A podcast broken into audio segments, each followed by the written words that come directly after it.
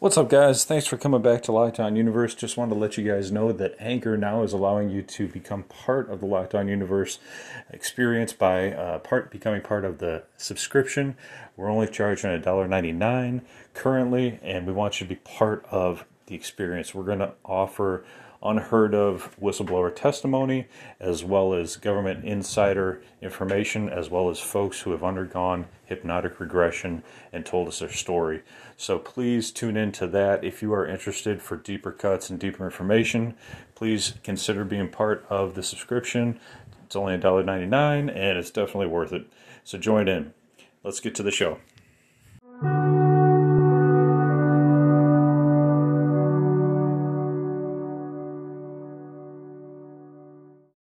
Welcome back, welcome back, welcome back to Lockdown Universe, some of the bizarre, peculiar, and unheard of stories of UFO legend and lore. Welcome back, welcome back. Happy to be back. Hopefully, you guys are having a nice holiday season and enjoying yourselves. So, today, I wanted to go back to 1954 and bring up a story about two men who fought off some Ewok like creatures. That's right, Ewok like creatures. If you've ever seen the movie Star Wars? Um, it's they're cute little fuzzy guys, but these guys that they fought off were strong and moved like a cat, according to these reports. So uh, I found an article on inexplicata.blogspot.com, and it talks about um, an event where Jose Ponce and Gustavo Gonzalez fought for their lives um, down in Venezuela. So I'll tell you a little bit more about it. So um, on November 1954, on the 29th, uh, between 2 and 2.30 in the morning, you know, nothing ever good happens after midnight. That's what they say, right? Um, the 25-year-old businessman, uh, Gustavo, and his Venezuelan assistant, Jose Ponce, were in a van on their way to Industria Nacional de embutidos.c.a. Uh, I guess it was a meat processing plant. And it was located on Buena Vista Street in Petare. And they were going to purchase some products to sell at the market at daybreak. So they're driving along the street, and all of a sudden it was illuminated like it was 12 o'clock, like noon, not midnight, but noon. So it's that bright. And they came across a uh, vehicle um, that was glowing. So it was a craft that was right in the middle of the road. Um, they were hesitant, um, and they they stopped. So seconds later, after they had stopped, um, Jose suddenly ran uh, out of the vehicle to take a look to see what was going on. Then Jose ran back to the vehicle after seeing a strange entity approach them. Seconds later, Gustavo also saw the creature and was very hesitant, but then he advanced towards it and wrapped his arms around the being to capture it and drag it back to the van. Dude, you gotta have some serious cojones to go and try to grab an alien like creature, especially some little Ewok like creature, and bring it back. I mean, what's got to be going through your mind at that point? Like, I'm gonna capture uh, like a, the mini Bigfoot and try to bring it back and sell it at the market or whatever. I mean, I don't know what you're thinking at that point, but um, you know, if you're a young gun at 25, I mean, I guess I, I don't know. I don't know what's going on in your mind. I mean, most 25 year olds be pretty petrified unless you were, you know, stone cold uh, trained, you know, in the military. Uh, to not be frightened of anything and be be aware of an alien presence, much less you know, fight an alien presence. So this is a really interesting story. So he tried to capture and bring it back to the van. Uh, the small alien, however, was very strong, managed to break away from the hold, and upon releasing itself, Gustavo fell to the pavement and managed to spring back up pretty quickly. According to Gustavo, the entity weighed about 110 pounds or about 50 kilograms when he lifted it. So, I mean, you know, not the heaviest creature in the world, but definitely not the lightest. I mean, if you ever try to lift 110 pounds, it's not not super easy, especially if it's struggling. I mean, forget it. Um, so he's he followed this alien. He noticed something even more surprising. There were two small other aliens approaching him. One of them had a flashlight, and uh, they were trying to help their their alien friend apparently. So uh, Gustavo was blinded by the light, uh, just like the song, and uh, he was unable to see for a few seconds. And he took hold of his Boy Scout knife uh, when his vision restored and saw that there was a the same alien that he was fighting was now coming towards him. Uh, instinctively, the man stabbed the creature's sh- shoulder only to feel the blade slip off of its skin. It was tough as rhinoceros hide, they say. And rhinoceros is part of the pachyderm family, and they have uh, inch thick skin, so really it's it's pretty tough to get through their skin. Um, but for a blade, you know, a, f- a fairly sharp blade, um, and a, a, short blade at that to just bounce off is pretty impressive. Um, because you know, if it's a longer blade, there's a lot lot more you know ability for that to kind of reflect off. But like a small blade that you would have in a pocket knife, you have a pretty small distance there, and for it to bounce off, that's pretty. That kind of speaks volumes to the armor that is really what this alien had on its of its skin you know but envision this right so you have you have a hairy alien and these creatures didn't stand that tall. They stood about three to four feet tall, apparently, and but they were like stocky. And there's a couple pictures in this uh, article, but they're stocky, so they got muscle, uh, they got hair. So if you're trying to stab something with hair, you know it could could deflect off. You know if it caught a clump of hair, bounced off in the middle of a fight, sure, anything's possible. So uh, it slipped off of its skin, and that's when uh, the extraterrestrial tried to seize him, and Gustavo realized it had sharp claws on each of its four fingers. So that's really interesting. And these things had like these like circular heads with no nose, no mouth, just two two like concave spots for eyes. Really weird. At least in this picture on this article, you can take a look at it. Um, so meanwhile, his assistant Jose emerged from the right side of the van and headed towards the spherical UFO. Uh, suddenly, a small hairy extraterrestrial emerged from the right, hurried, hurriedly walking up the steep slope with fistfuls of dirt in its hand. So, were they just there to grab some, you know, uh, samples of the earth? It's why would they grab it with their hands? You know, I mean, like it's just so bizarre to me. It's like it's just so so weird. I mean, usually they grab stuff with containers. We've heard that in other stories, um, you know, or you know whatever. But the other thing that kind of perplexes me is that if you have the technology to fly from, you know, intergalactically or extra galactically, you know, between other galaxies, whatever the case is, you would think that they would have the technology to be able to scan for minerals and ores and special, you know, elements that they're looking for, not necessarily having to grab dirt with their hands to uh, to bring back to their ship. I don't know, just just a thought there. It just seems like they should be able to have better technology than having to grab some dirt with their hands, but apparently that's not the case. So when this tiny alien noticed Ponce, it jumped two meters, six feet, it entered the hatch and vanished into the object. Seconds later, another entity emerged, armed with a long, shiny tube in its hands, and pointed it at both men. They suddenly felt a vibration that encompassed their bodies, and Gustavo and Jose were rendered paralyzed. They later saw a brilliant sphere rising majestically and silently to a point in the night sky before vanishing altogether.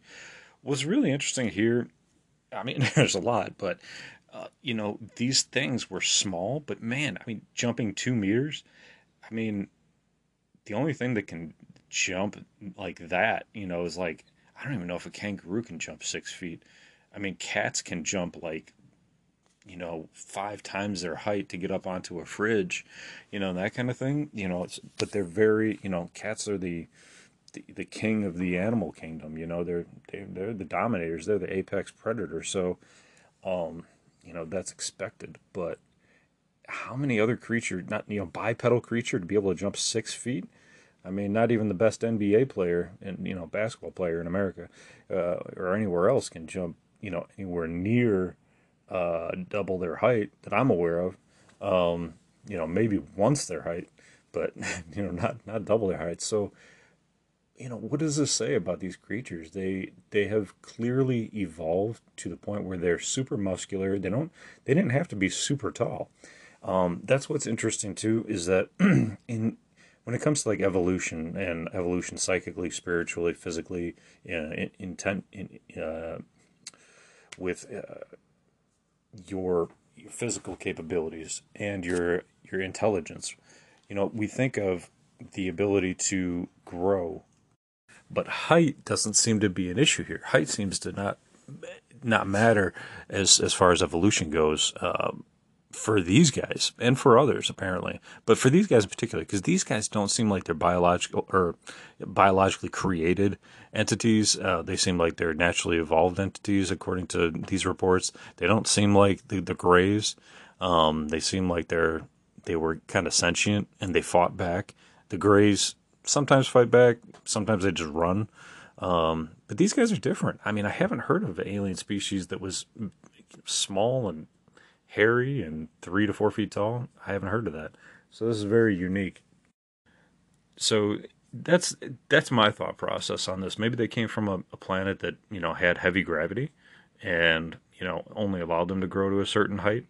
Maybe our our planet only allows us to grow to a certain height, and there's other alien species that we know of that are like ten to fourteen feet tall. So, in my mind, when I always think of like these other species that are like seven feet, ten feet, fourteen feet tall, I think of like million millions of years of evolution. But that doesn't always have to be the case.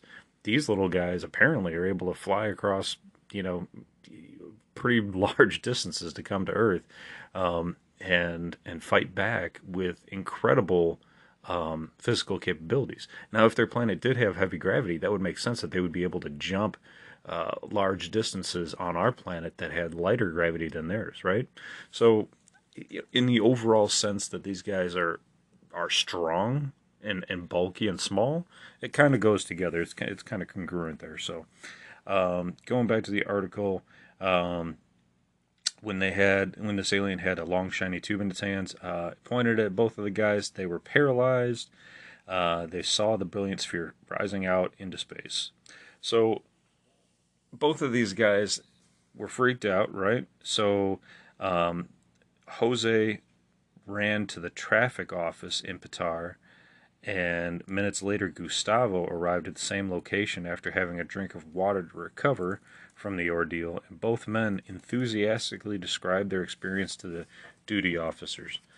They stated that both men entered their office at 2:30 uh, with this story and that they were not drunk nor insane. Although I don't know how you could not be insane after this, or at least appear insane after this.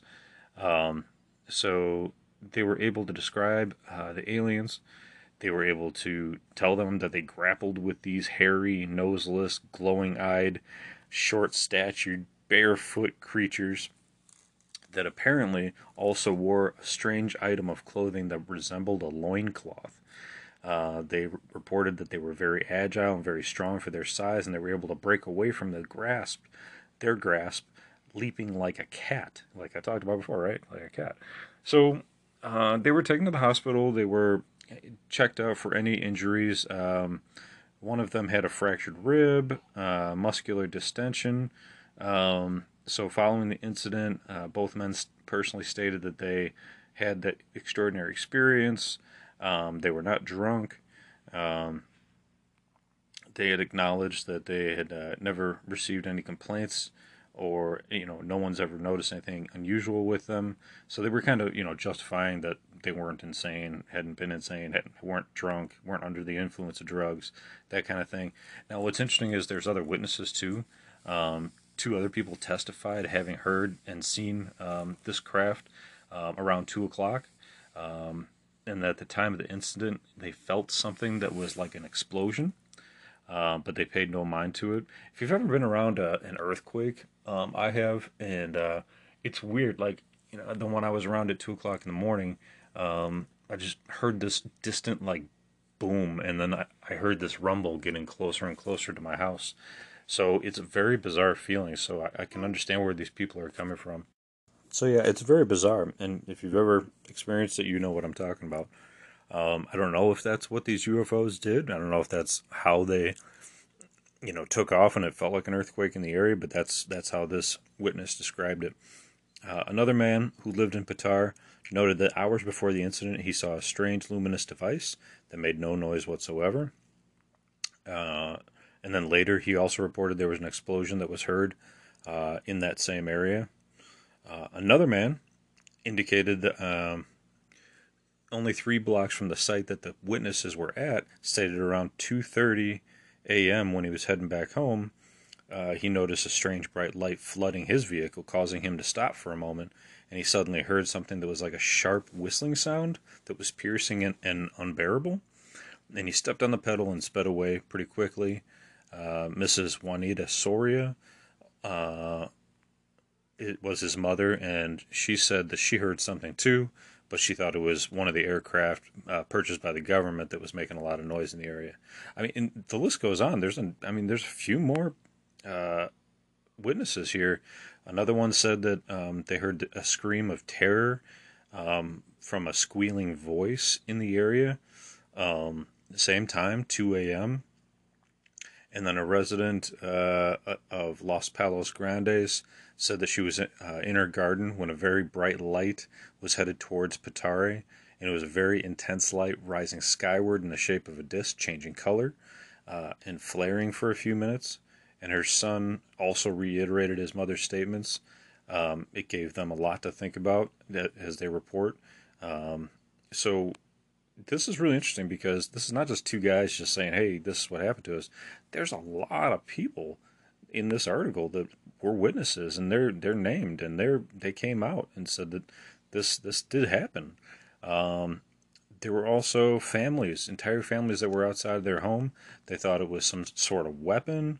Uh, they they uh, went to the police. They recorded their statements, um, and uh, it's just one of these really interesting cases where you have a really bizarre alien subset uh, classification, kind of like an Ewok, and then you have tons of witnesses.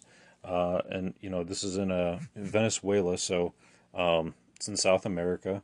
You like to hear these stories because they're they're very uh, they're interesting when they're not in your own country.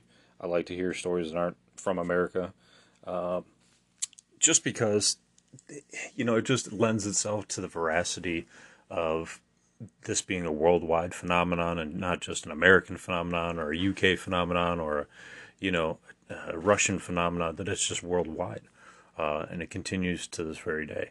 So I'll leave it at that. There's a lot to unpack in there, a lot to think about. Uh, but I wanted to give you guys something to think about for today. I hope you enjoyed it. Uh, I hope you guys are doing well and taking care of yourselves. So, um, you know, like I say, you know, just take care of your mental health, your spiritual health, your physical health take care of your friends and family, take care of your loved ones during this holiday season, and uh, enjoy it. Uh, you know, find your hobbies, find the things that make you happy, and continue to do those. Uh, and as always, it's a big universe out there. Feel free to explore it. We should always continue to ask questions until we get the answers that we're looking for. Until next time, guys, take care. Lockdown Universe out.